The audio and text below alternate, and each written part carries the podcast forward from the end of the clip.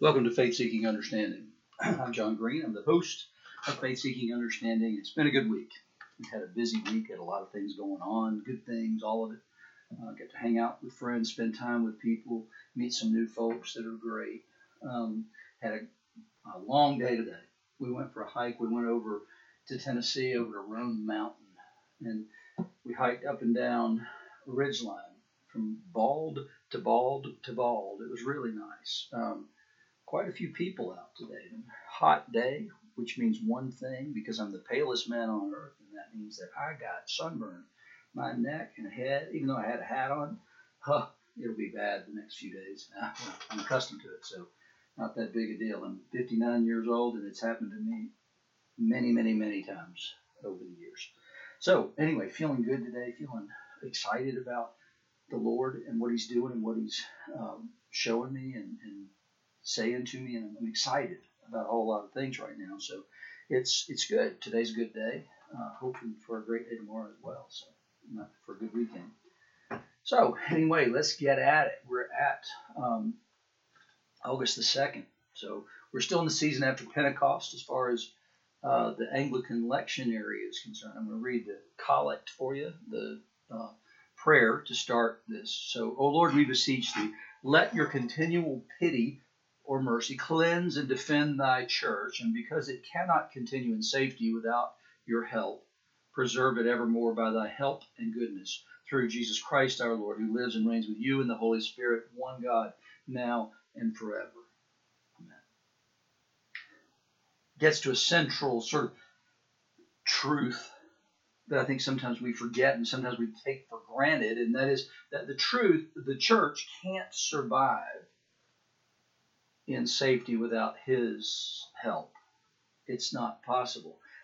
A church that is surviving without the help of God is a church that doesn't have the Holy Spirit. It's a church that's dying, frankly. And too many of our churches now are cruising along on cruise control or on the personality of the pastor or the whatever it is, the plan, the whatever it is, and there's no room for the Holy Spirit. The, the Spirit needs to be alive and moving among God's people. It's, it's the hallmark of true revival. It's when the Spirit moves first among God's people. It awakens the sleeping church, the, the giant, the body of Christ on earth and then begins to flow outward from the church as something exciting happens in the church, which means the lives of Christians. And then that setting on fire of God's people is what then becomes the attractive force that brings other people in because they want what Christians have.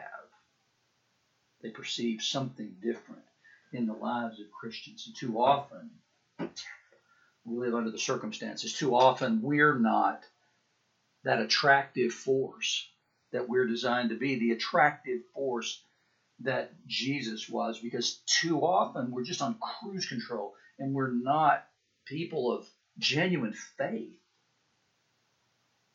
We have the same fears the world does. We have the same concerns, the same doubts, the same lives that the world has. We were in a church in Pawleys Island for about six and a half years, and that church was known for one basic thing, and that is that church was alive. The Holy Spirit was active and moving. The Spirit moved in our worship. People would come and they would visit and they would just begin to weep. It was because God's people loved Him so much that they worshiped with all they had. We sang incredibly well. We had a smallish choir. But the church, the people, sang. And they sang because they loved the Lord. And it was glorious, absolutely glorious. But that wasn't the only thing that was going on. We had a healing service on Wednesdays, and, and that service drew people from all over the place who had heard things happen at that service people got healed. Incredible stories were told of what happened there. Sometimes, though, what can happen to churches, what can happen to Christians is we forget. And God's got to take us to what I want to say today is a desolate place. A place where we're desperate for Him, where we're afraid, where we're sinking in fear and doubt. And then He can come and He can restore us. And I think the church in America right now, this can be a time of restoration if God's people and whatever church you may go to, pray for that pastor, pray for the leadership team, pray that the Holy Spirit is poured out on them, through them, to the people, through the people, to the world. Pray like you've never prayed for before for revival in America because without it, we're sunk, we're dead. The more we go down this road of secularism, the worse it will actually be the church needs to pray because the church needs to wake up. And the more we pray, the more we come in contact with the living God, the more opportunities He has to speak to us and to work in our lives and the lives of those in the church. But too often we pull away and we do our own thing. And so I want to talk a little bit about that today. That's the lessons that we've got going today are going to follow that kind of pattern. And it, it's odd with the Old Testament lesson and the gospel lesson, they both begin with important background stuff missing. The gospel, for instance, is John or Matthew 14, 13 to 21, and it begins with Now when Jesus heard this, what do you mean? You can't begin a lesson with now when Jesus heard this. What did he hear? But it says, Now when Jesus heard this, he withdrew from there in a boat to a desolate place by himself. So what did he hear that caused him to want to withdraw by himself to a desolate place? And it was about the beheading of John the Baptist, his cousin, the one who had first identified him as Messiah, the one God had used. And now he was gone. And Jesus withdrew to a desolate place by himself. But listen to the next sentence. But when the crowds heard it, they followed him on foot from the towns. And when he went ashore, he saw a great crowd. So Jesus wants to get away and get alone, to get alone with the Father, to say, What's going on? Where are we on the timeline? I'm hurting. Not just the man who identified me, but my cousin, the, the, the one who was the precursor, the, the Elijah who was to come first, is now gone. But crowds followed him because they found out where he was going. And so he meets the great crowd when he was there. And he healed the sick because it said he had compassion on them. He was exhausted. He was weary. He was emotionally exhausted. And yet here they came, and Jesus didn't push him away. He had compassion on them, and he healed their sick. It was evening. The disciples came to him and said, This is the desolate place, and the day is now over. Send the crowds away to go into the villages and buy food for themselves. But Jesus said, They need not go away. You give them something to eat. And they said to him, We only have five loaves here and a couple of fish. And he said, Bring them here to me.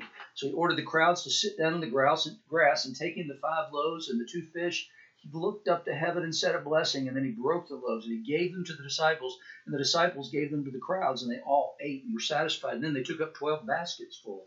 Every disciple had a basket, and they took up each a basket of broken pieces that were left over. And those who were ate were about 5,000 men between women and children. Jesus went to be alone with the Father, and 5,000 men, besides women and children, came and he had compassion on them in his hour of need. The Father didn't give him a break, he sent people to him. And instead of turning them away out of his own weakness, his own brokenness, he had compassion on them and he healed their sick and then he fed them. God did great miracles there in that desolate place where Jesus went to be alone. we don't like going to desolate places most of the time. You've been in that situation where you just need to get away. You need to be by yourself. You need to process something you've heard, something you've experienced. Desolate places come in all shapes and sizes. You can get in the car, drive out, and just stay in the car for a while and create your own space, your desolate space. It's harder to do that now with cell phones. But I can remember times when I would get in the car and I would go somewhere and I would be gone for half hour, 45 minutes because I just had to get space and there was nowhere to have it at home. Other people create space in different ways. They create space with alcohol and drugs and all kinds of other things. But those desolate places are the places we go when we need a break from reality, when life is too hard. Jesus didn't get that break this day. The Father sent him people, and what he needed at some level was to know again. If you remember that the thing that Satan said to Jesus in the wilderness every time he tempted him, if you're truly God's son. So, whatever questions Jesus may have had about what's going on when John is beheaded, if he's questioning the plan, now the Father anoints him with great power of the Spirit to heal people, and whatever doubt he had was completely blown away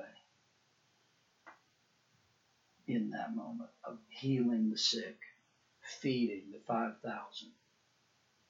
And the disciples saw a great display of power that was not in Jesus' flesh. It was the power of the Holy Spirit. They knew he was weary. They knew he was beaten down. They knew what he actually wanted to do. And so what they saw was a great outpouring of the Holy Spirit, and they knew that that came from the Father. That strength, that power. In the Old Testament lesson, we have Jacob that lesson begins with that same night he arose and took his two wives, his two female servants, and his eleven children and crossed the ford of the Jabbok. You mean that same night? What night are we talking about? Last week, when we left him, he had just gone through that whole mess with Laban, with Rachel and Leah. That night? No, a lot happened between last week's lesson and this week's lesson in last week's lesson, Laban had tricked him, remember, and, and substituted Leah for Rachel. And, and Jacob wakes up in the morning and says, What have you done to me? And he says, We don't let the younger get married first in our culture. That's not the way it works, big boy. So you had to marry her. Now, when you're done with her, after seven years, you've worked for her. Now you're going to have to work another seven years for Rachel. And so he did. And then another six years passed, and then a lot goes on there, and you'll hear about it in the Genesis thing that I'm getting ready to do.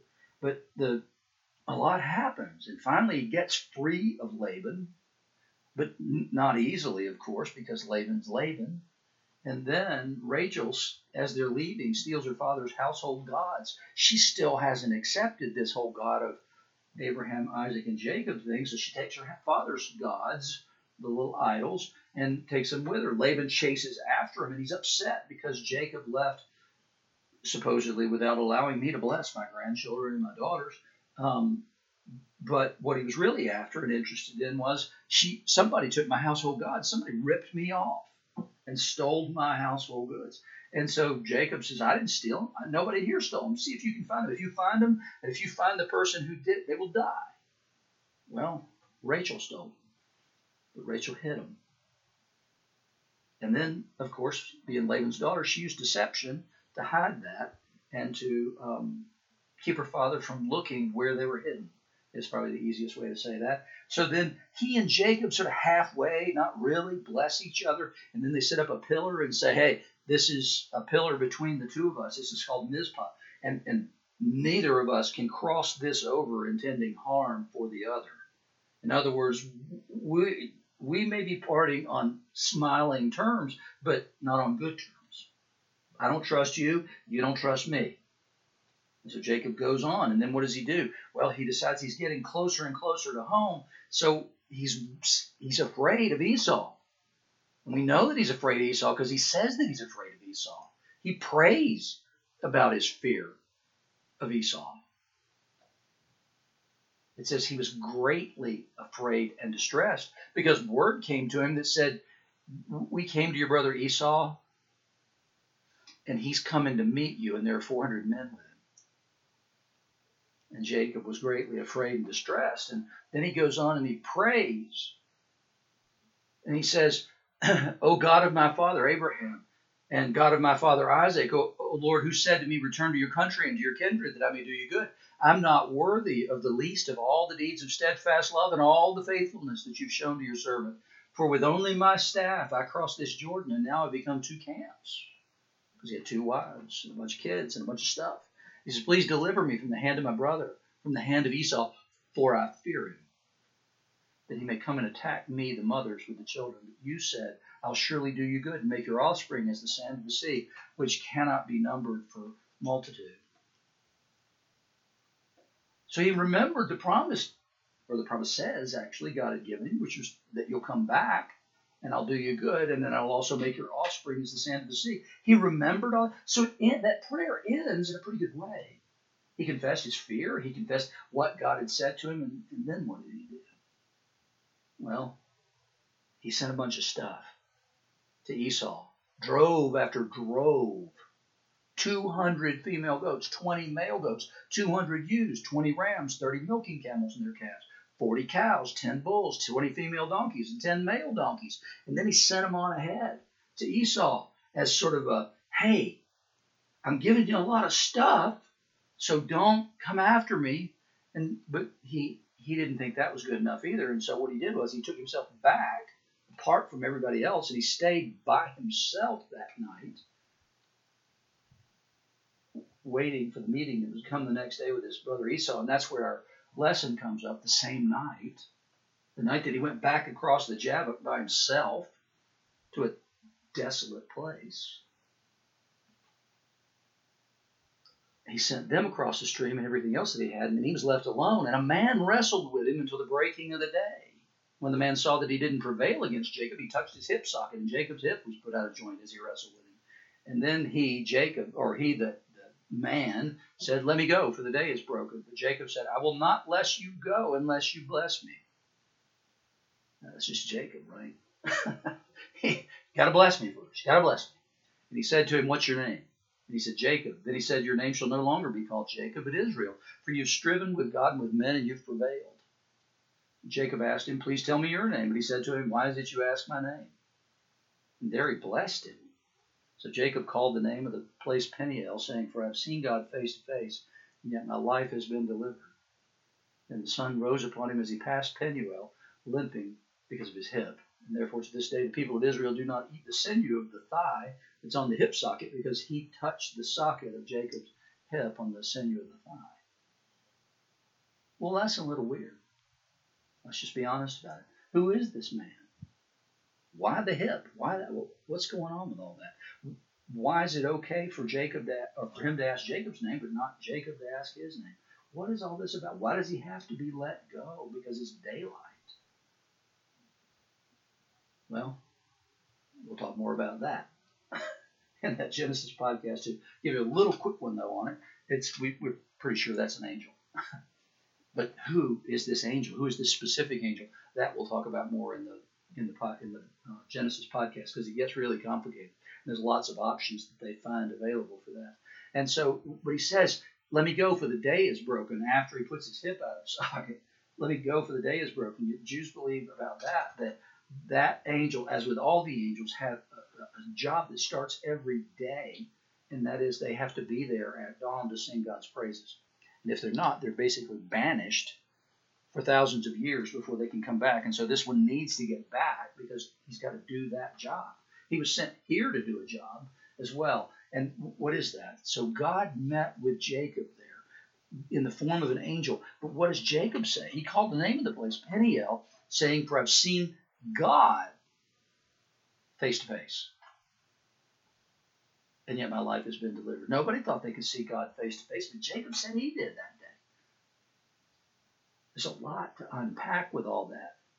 But in today, what we want to talk about is this idea of being in a desolate place. Jacob went there to first pray, and then kind of to well hide and be alone. He put as much distance as he could possibly put between himself and Esau, his brother whom he had defrauded. But not only did he put space in between him, he put stuff in between him. He put his whole family. He put all the servants. He put all the, the herds that he had between him and Jacob. But he wasn't safe.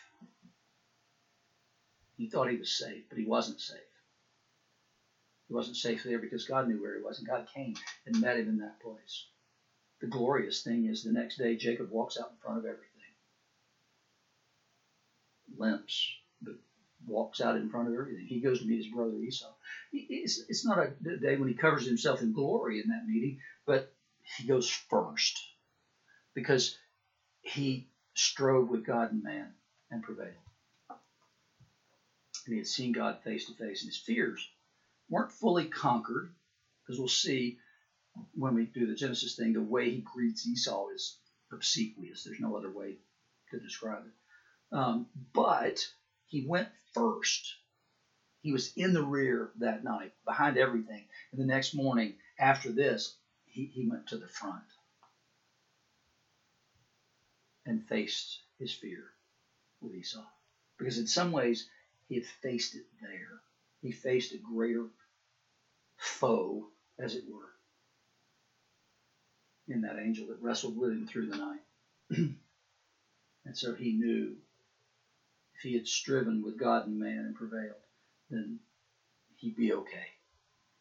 God sometimes has the weirdest ways of answering prayer, right? Because he, he, he, he asked God to do something and, and to make good his word.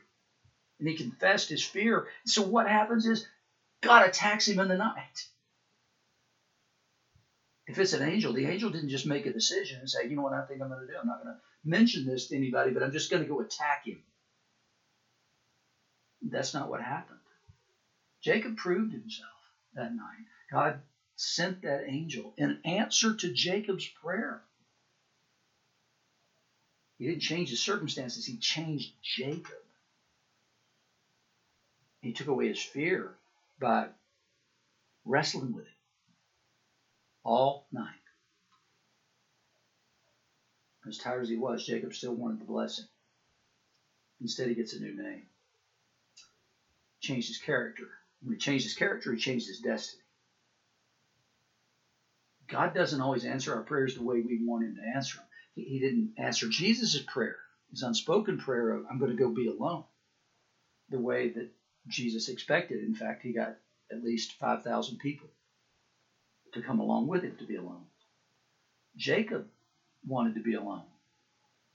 God said, No, that's not right. Just like it was not good for man to be alone in the beginning, here it's not good for Jacob to be alone either. He's not changing Esau.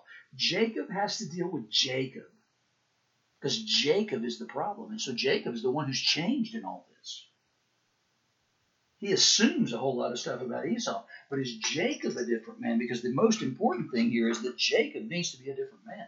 And so he goes to this place to be alone, and he's alone with himself. And what happens is, is that God attacks him there with this wrestling match. And Jacob proves himself. But he's changed in two ways, right? He's changed because now he has a dislocated hip and he has a new name. But he has a new way of thinking about himself. He has proven himself. He, he's not any longer a man who has to live by fear. And so he goes to the head of the line and he meets his brother there. Paul, in Romans 9 1 to 5, says, I'm speaking the truth in Christ. I'm not lying. My conscience bears me witness in the Holy Spirit that I have great sorrow and unceasing anguish in my heart. I wish that I myself were accursed and cut off from Christ for the sake of my brothers, my kinsmen, according to the flesh. They are Israelites, and to them belong the adoption glory, the covenants, the giving of the law, the worship, and the promises. To them belong the patriarchs, and from their race, according to the flesh, is the Christ who is God over all, blessed forever. Amen. Paul doesn't want to be alone. He doesn't want to go to a desolate place. In fact, Paul spent years going to his people to try and get them to believe. He argued with them in the synagogues. He argued with them wherever he went and they gathered, Paul argued with them about the truth of the gospel and about the truth of the person of Jesus Christ and the work of Jesus Christ. To argue with them that he was the Messiah that they were looking for, in spite of the fact that they didn't see it because they were looking for a different kind of Messiah. Paul's argument was he is the Messiah. Paul was so converted. He never had a doubt about that after Jesus revealed himself on the road to Damascus. And so here, having suffered greatly at the hands of his people, he was stoned, he was beaten, he was thrown out of towns, he was thrown out of synagogues, he was thrown in prison multiple times by his people. And yet, here, writing to the Romans, to the church in Rome, he says, I wish that I myself were accursed and cut off from Christ for the sake of my brothers, my kinsmen, according to the flesh, the people who have persecuted me and made my life a living hell. I wish that I were accursed because of them and cut off from Christ. That's the mind of Christ. That's exactly what Jesus did. It's that. He took the curse on for the sake of his brothers, those who were created in the image of God, in order that we might be brought back into the fold. Jesus came and met his Esau, and that Esau are us. His hip wasn't put out of joint, but he was beaten. He was flogged. Crown of thorns placed on his head, spat upon, cursed, reviled, and ultimately crucified.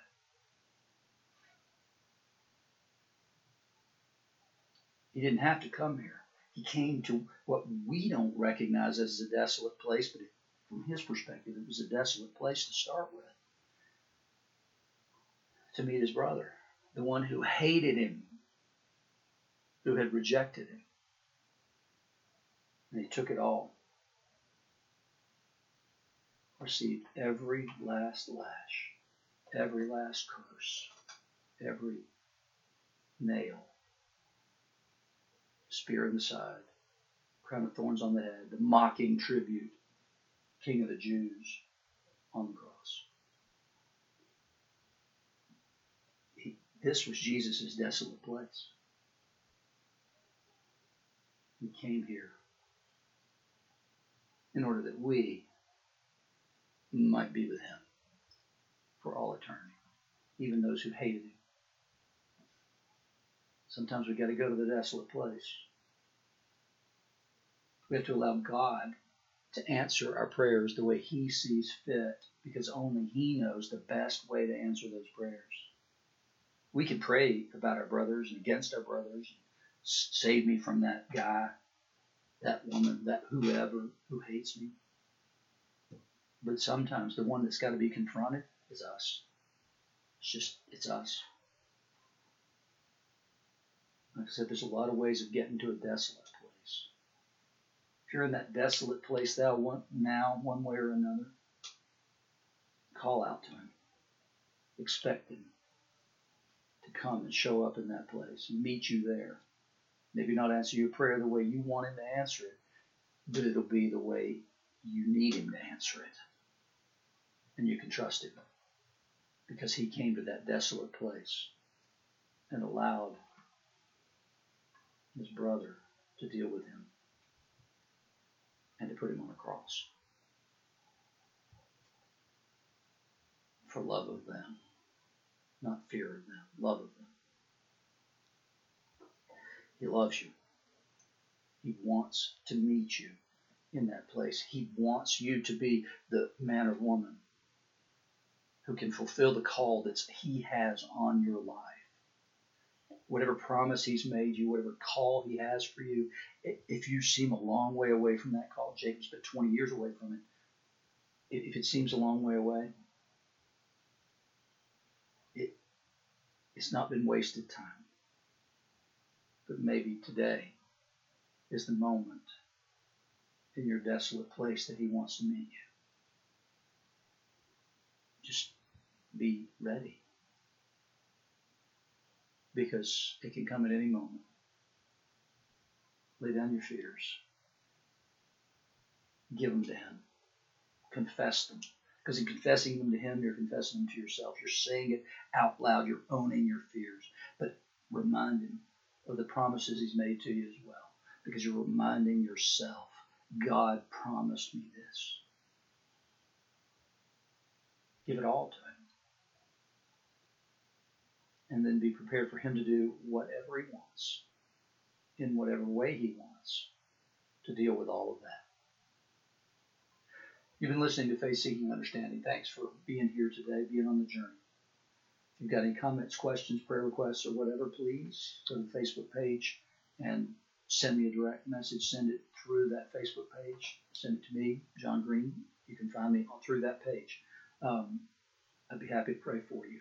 I would be uh, honored to be uh, trusted with your prayer requests. I hope this week is a blessed week for you. I hope it is a time when you meet with Him in that desolate place. He fills you with His Spirit and He prepares you for battle, prepares you for the work that He's given you to do. As long as you're breathing, it's not over with. There's still hope and there's still work to be done.